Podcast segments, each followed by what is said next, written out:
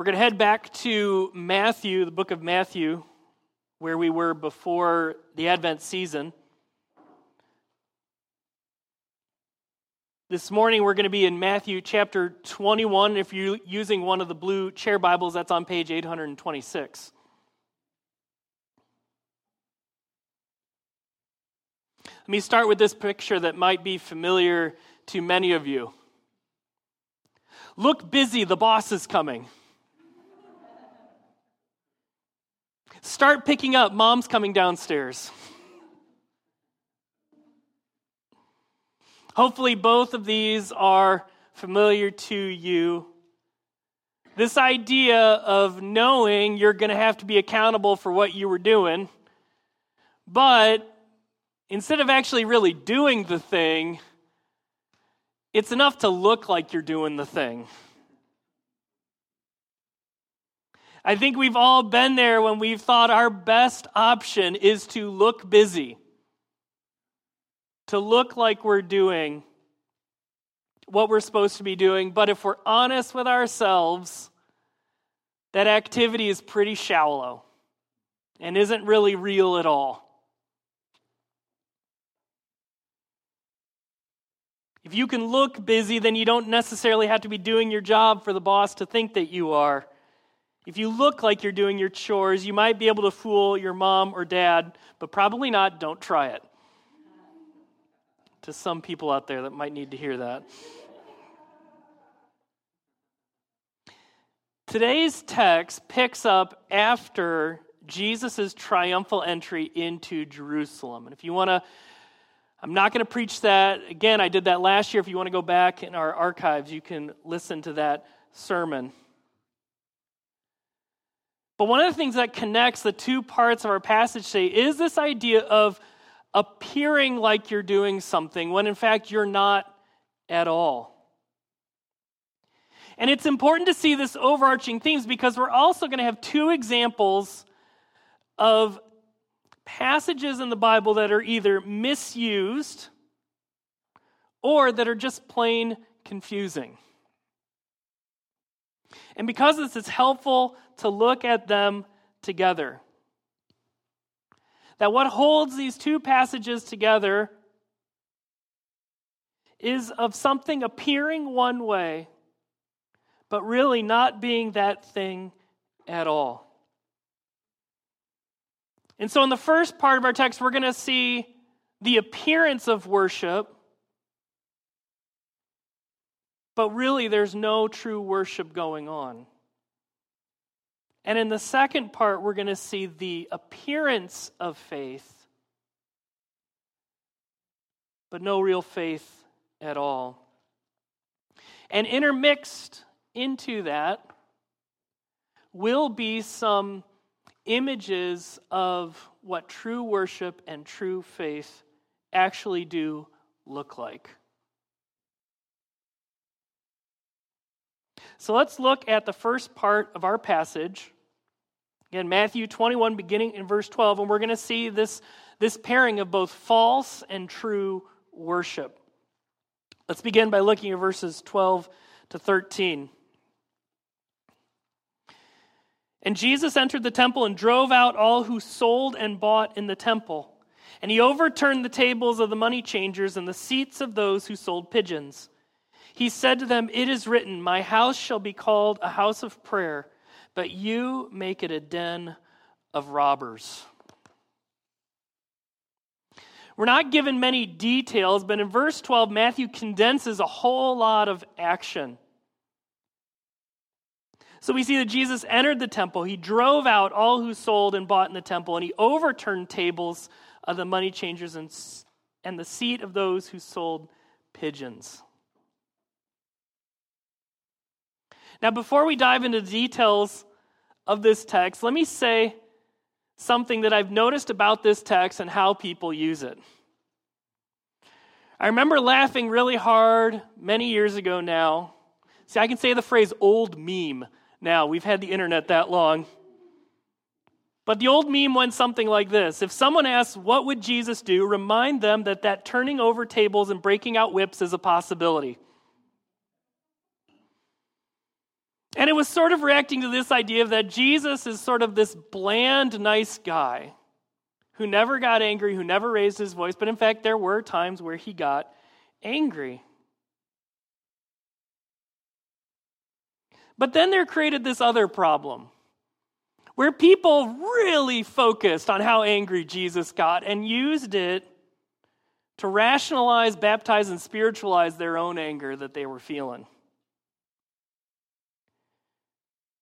And so we see we have to be really careful with how we deal with and apply these passages.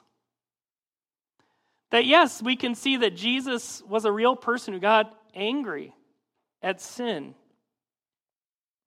But we also have to be careful not to manipulate Scripture into what we want it to be to rationalize our own bad behavior. And to help us avoid misusing Scripture, it's important to get precise about what it is saying and what its main point is. The main point of this passage is not Jesus' anger.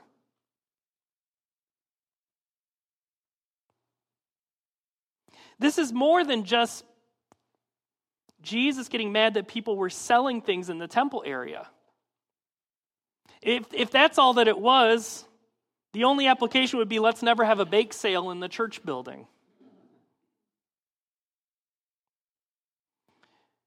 You see, it's helpful to step into the shoes of the people who did these things because they actually had a better rationalization than it looks like at first.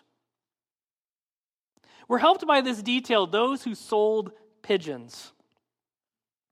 This helps us to see that the people who were selling in the temple were, as one commentator writes, they were selling what was needed for sacrifices animals, wood, oil, etc., especially for pilgrims from afar. And those money changers, the money changers converted the standard Greek and Roman currency into temple currency, in which ha- the half shekel temple tax had to be paid. So when we step back and we see, oh, they, they had a really pragmatic reason for doing this, it sort of changes how we view the text. I want to be a little anachronistic here, and I want you to picture a temple consultant. We have lots of consultants in our world today. So picture the leaders of the temple. They call in a consultant, and the consultant observes people being in town from, from far away, and they, they can't bring their supplies for the temple. They got to buy them there. But then if they buy it in the regular market, then they got to take it all the way up to the temple. And the consultant says to the people in charge, You know what would be better and easier for everybody? Just sell the stuff here. You have so much room, and it would be so much more efficient. Right? Do you see how you could rationalize this behavior that Jesus will, in fact, judge through his actions? I want you to keep that picture in your mind, this idea of the temple consultant, because I want to come back to it later. But before we do, I want to look at Jesus' words after he overturned the temple, or after he overturned the tables, excuse me. Verse 13 He said to them, It is written, My house shall be called a house of prayer, but you make it a den of robbers. Here, Jesus has two quotes that he puts together. The first from Isaiah 56 7. Isaiah 56 7 says this these I will bring to my holy mountain and make them joyful in my house of prayer. Their burnt offerings and their sacrifices will be accepted on my altar, for my house shall be called a house of prayer for all peoples. And then the second quotation is from Jeremiah chapter 7. Jeremiah 7 says this Has this house, which is called by my name, become a den of robbers in your eyes? Behold, I myself have seen it, declares the Lord.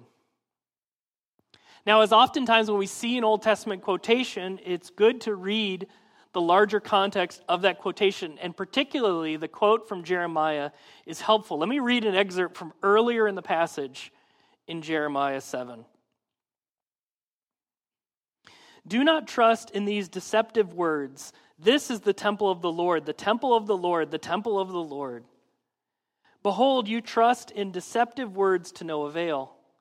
Will you steal, murder, commit adultery, swear falsely, make offerings to Baal, and go after other gods that you have not known? And then come and stand before me in this house, which is called by my name, and say, We are delivered, only to go on doing all those abominations. That then leads into that verse 11 saying they've made it into a den of robbers.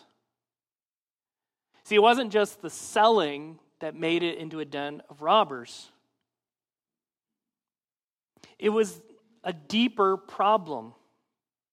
That even though the people were saying the right words, this is the temple of the Lord, and they were doing the activities of temple worship, God says their lives were full of unrepentant sin and idol worship. Instead of being a place for worship and prayer for all peoples, the temple had become a place of empty religious activity.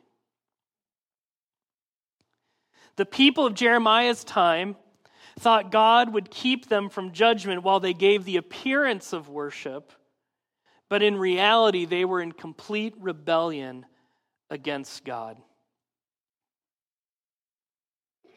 Do you see how this is more than just a problem of selling supplies in the temple? I appreciate what one of the commentators writes concerning this. The temple was not fulfilling its God ordained role as witness to the nations but had become, like the first temple, the premier symbol of superstitious belief that God would protect and rally his people irrespective of their conformity to his will. Jesus cleansed the temple because the practice of selling sacrifice supplies and changing money were signs that the people were performing the exterior acts of worship when in reality their hearts were far from God. It's a basic truth that performing the actions of worship do not on their own make you right with God. What makes you right with God is repenting of your sins and placing your trust in Jesus Christ as Savior. And from there, you can engage in the true worship of God. Now, we're going to see that made explicit in the next part of the story.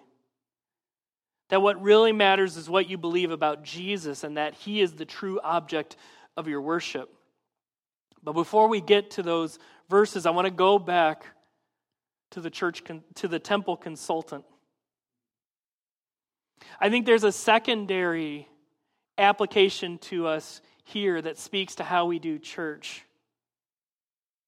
You know, we live in a world full of consultants, even, even having church consultants. And these people can be very useful in helping churches to identify blind spots in how they are acting as churches. But one of the mistakes that can happen is to elevate the pragmatic over the godly. And there is a category of error where we equate efficiency with godliness. You see this when people are more concerned about what the bylaws say than what the Bible says. And I think this story can be a warning that we need to be careful and discerning about what we borrow from the corporate or governmental worlds that you can see how moving the shops into the temple made sense, how it might be described as best practices. And even though the intentions were probably good at the beginning, it prevented the true worship of God in that place and allowed the mere appearance of worship to flourish. how we do church needs to promote true worship of God, not merely the appearance of it. And how do we do that? By centering what we do as a church on Jesus Christ. Let's look at verses 14 to 17. Because we have this example of false worship. But now we're going to see this neat, unexpected example of true worship. Verses 14 to 17. And the blind and lame came to him in the temple, and he healed them. But when the chief priests and the scribes saw the wonderful things that he did, and the children crying out in the temple, Hosanna to the Son of David, they were indignant. And they said to him, Do you hear what they are saying? And Jesus said to them, Yes, have you never read? Out of the mouths of infants and nursing babies, you have prepared praise.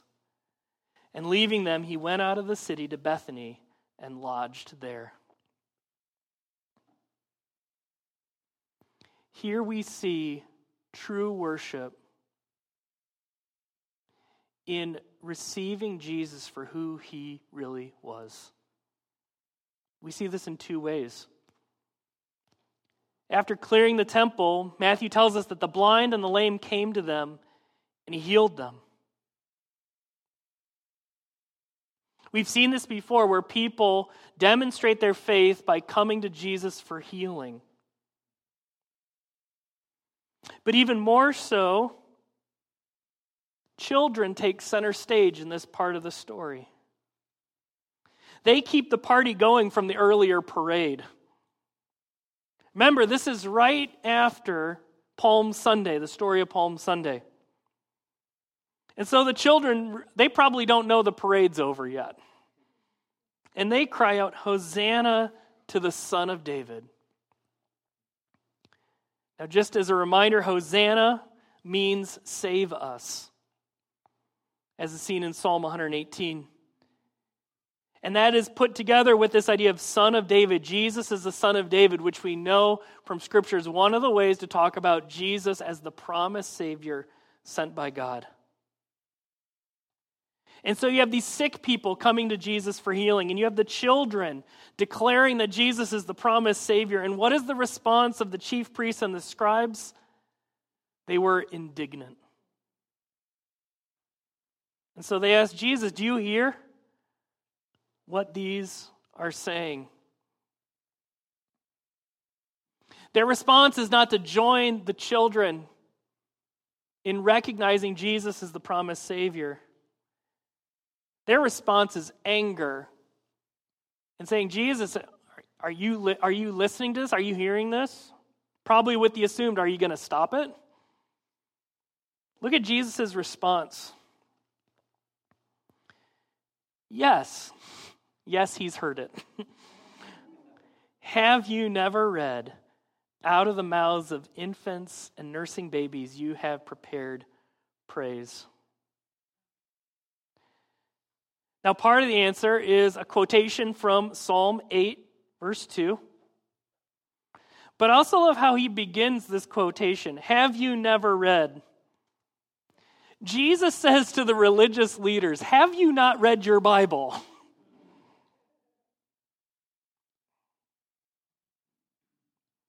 As one commentator writes out about this, Jesus calls out the theological ignorance of the scripture experts. You know, it's a humbling thing that, that even Bible knowledge can be superficial. These people were experts in the scriptures, but they're obviously not believing what they know. Because if they would have believed it, they would have believed in Jesus.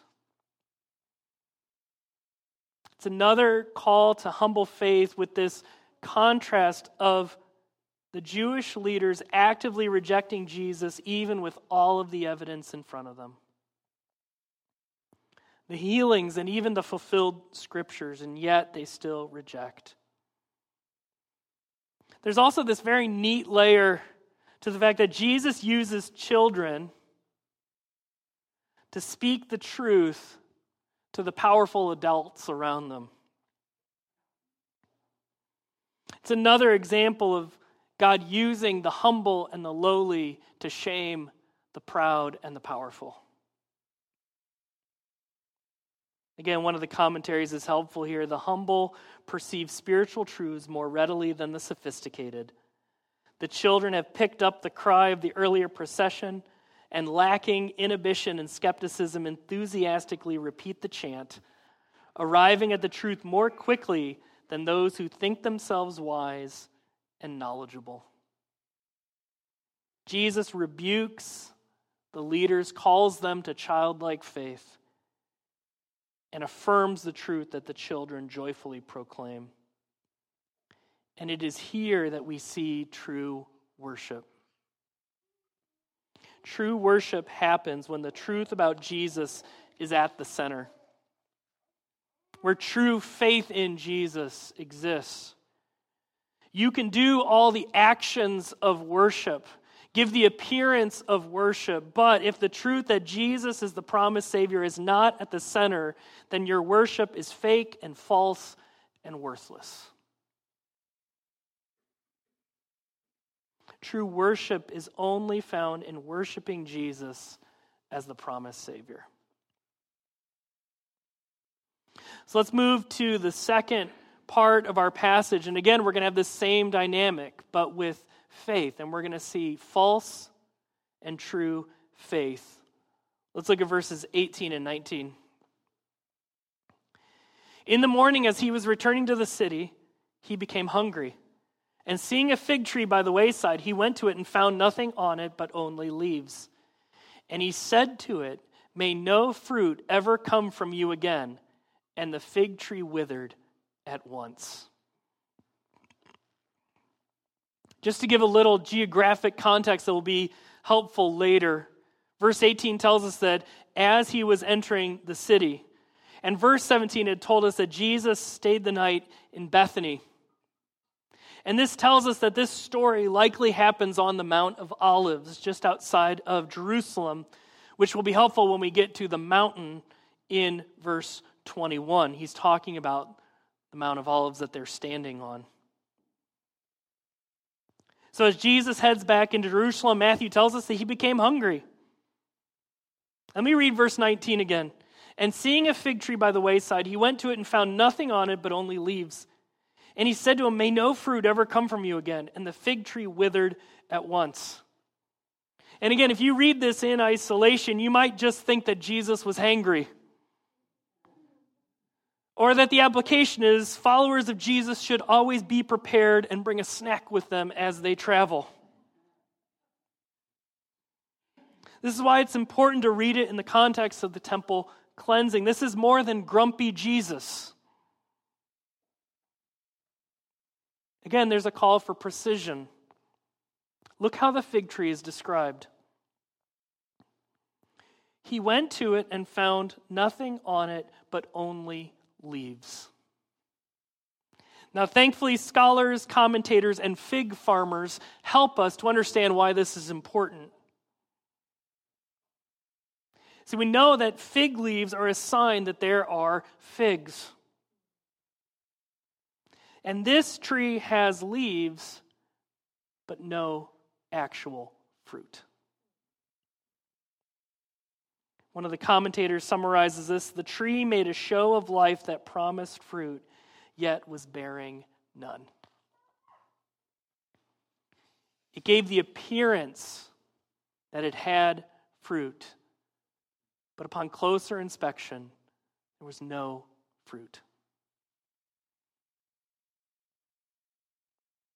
This is where we can look back at a larger view of Scripture and remember that bearing fruit is a common way that the Bible talks about living a godly life or doing good works. Think of the fruit of the Spirit. By the way, sign up for women's Bible study. Think of the vine and the branches in John chapter 15. It's a common biblical metaphor. That the good works, the godly things God has given us to do, are the fruit of our lives. Think of it this way from a distance, the tree gives every sign of life. But when you look closer, there is not any fruit at all. We might call this judgment on hypocritical piety, which has the appearance of godliness without the action fruit of godliness. To use the language of the book of James, a faith that does not produce food, fruit, a faith that does not produce good works is dead. It is, in fact, no faith at all. Do you see the parallels to the hypocritical worship of the first part and the hypocritical faith here? The mere appearance does not match the reality. But let's see what Jesus says about this. Look verses 20 to 22. When the disciples saw it, they marveled, saying, How did the fig tree wither at once? And Jesus answered them, Truly I say to you, if you have faith and do not doubt, you will not only do what has been done to the fig tree, but even if you say to this mountain, Be taken up and thrown into the sea, it will happen. And whatever you ask in prayer, you will receive it if you have faith. Matthew tells us that the disciples marveled at what had happened to the fig tree. But one of the interesting things I think about Jesus' response is that it's not exactly symmetrical with his judgment of the fig tree. Right? We see in the fig tree the promise of judgment on the person who does not have true faith, which is evidenced by lack of fruit.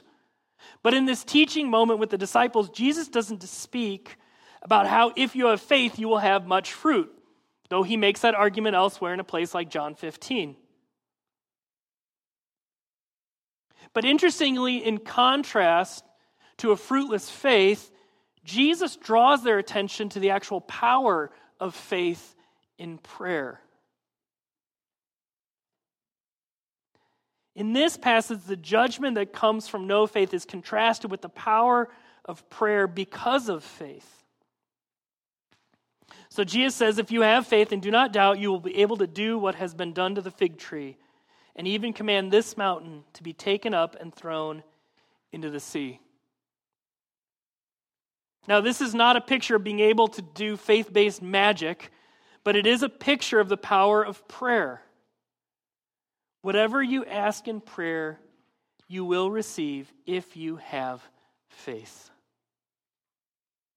Now, as I mentioned with the earlier parts of this passage, I've also seen this part of the passage abused, and misunderstood. On the one hand, yes, trust and faith in God is a muscle that grows with use. But the true strength of faith is not in our effort, but in the object of our faith. Our faith only has power because our faith is in Jesus. And this puts clear guardrails around whatever you ask in prayer.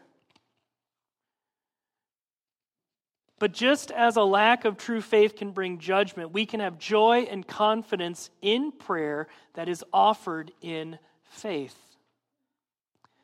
When our faith is in Jesus, we can pray big prayers and have confidence in those prayers. You know, there's some pretty great parallels between this passage and the book of James. As I mentioned earlier, the, the lack of fruit connects very well with James talking about faith without works. But James also talks about this idea of the power of faith offered in off, the power of prayer offered in faith, excuse me. Let me read you a slightly longer passage from James chapter 5. Is anyone among you suffering? Let him pray. Is anyone cheerful? Let him sing praise. Is anyone among you sick? Let him call for the elders of the church and let them pray over him, anointing him with oil in the name of the Lord. And the prayer of faith will save the one who is sick, and the Lord will raise him up. And if he has committed sins, he will be forgiven. Therefore, confess your sins to one another and pray for one another that you may be healed. The prayer of a righteous person has great power as it is working. Elijah was a man with a nature like ours, and he prayed fervently that it might not rain. And for three years and six months it did not rain on the earth. Then he prayed again, and heaven gave rain, and the earth bore its fruit. If you want to go, and if you're not familiar with that story, you can read the story of Elijah found in 1 Kings chapters 17 and 18. But I want to focus on from this passage for us today, in light of Matthew's passage, is this idea that Elijah was a man with a nature like ours. Elijah was not a magician or a mutant, he was a regular person. And one of the reasons his prayers were recorded was to show us the power of prayer that is offered in true faith. You don't have to be super spiritual. You don't have to say the magic words.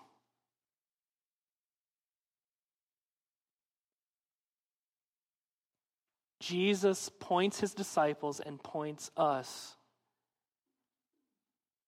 to one of the gifts of our faith is that God hears our prayers.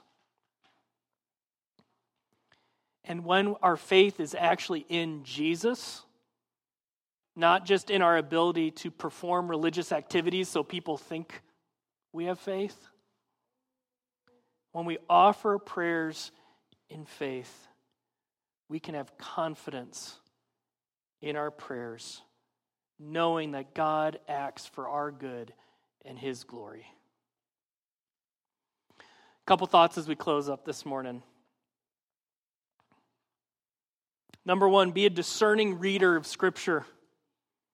As I've mentioned throughout the sermon today, we have different examples of texts that can easily be manipulated and misused. This especially happens when we want the text to say something, we just try to inject it in. We must watch our own hearts from using Scripture to condone what we already want to do. But it calls for wisdom and a careful reading of Scripture and the surrounding context so that we can be clear about what God is and isn't saying in these texts. Secondly, more to the content of the passage, religious activity is not the same as true worship. We can look busy, but have hearts that are far from God. The people of the temple market probably looked like they were worshiping, but they were just selling supplies. True worship has as its foundation the cries of the children at the temple Hosanna to the Son of David. If our worship is not truly based on the fact that Jesus is the promised Savior, then we are just going through the motions. Today, place your faith in Jesus as the promised Savior and worship Him in spirit and in truth. Thirdly, faith without works is dead. In the cursing of the fig tree, we see a plant that appeared like it was alive, but it had no fruit. Good works do not produce salvation, but salvation will produce good works. How do you know if something's a fig tree? It's got figs on it. How do you know if someone is a true believer in Jesus? They'll have a life full of the fruit of good works. And finally, number four, faith empowers prayer. In contrast to the lack of true faith, Jesus then points his disciples to the gift of prayer, prayer that is offered in faith. And while we must recognize that we must pray according to God's will, we should be encouraged to pray boldly from this text. Pray big and pray confidently because of the object of your faith. It's not the strength of your faith, it's strength of the one in whom you have your faith. We can pray boldly and confidently because our faith is in Jesus Christ. Let's pray. Father God, we thank you for your word to us this morning, that we would be serious students of your word, that we would not just give the appearance of following you, that, but that we would truly worship you and truly place our faith in you. God, that we would be encouraged to pray from this text, that we would not neglect prayer, but that we would offer prayer in sincere faith to you, knowing that you will work for our good and your glory. We pray this in Jesus' name. Amen. Thanks for watching this video from Hillside Evangelical Free Church. Our hope is that these resources will help you grow as a fully devoted follower of Jesus Christ. We're located in Greenbank, Washington on Whidbey Island, and if you live in the area and are looking for a church home, we'd love to have you join us. You can find out more information at our website at hillside-efc.com.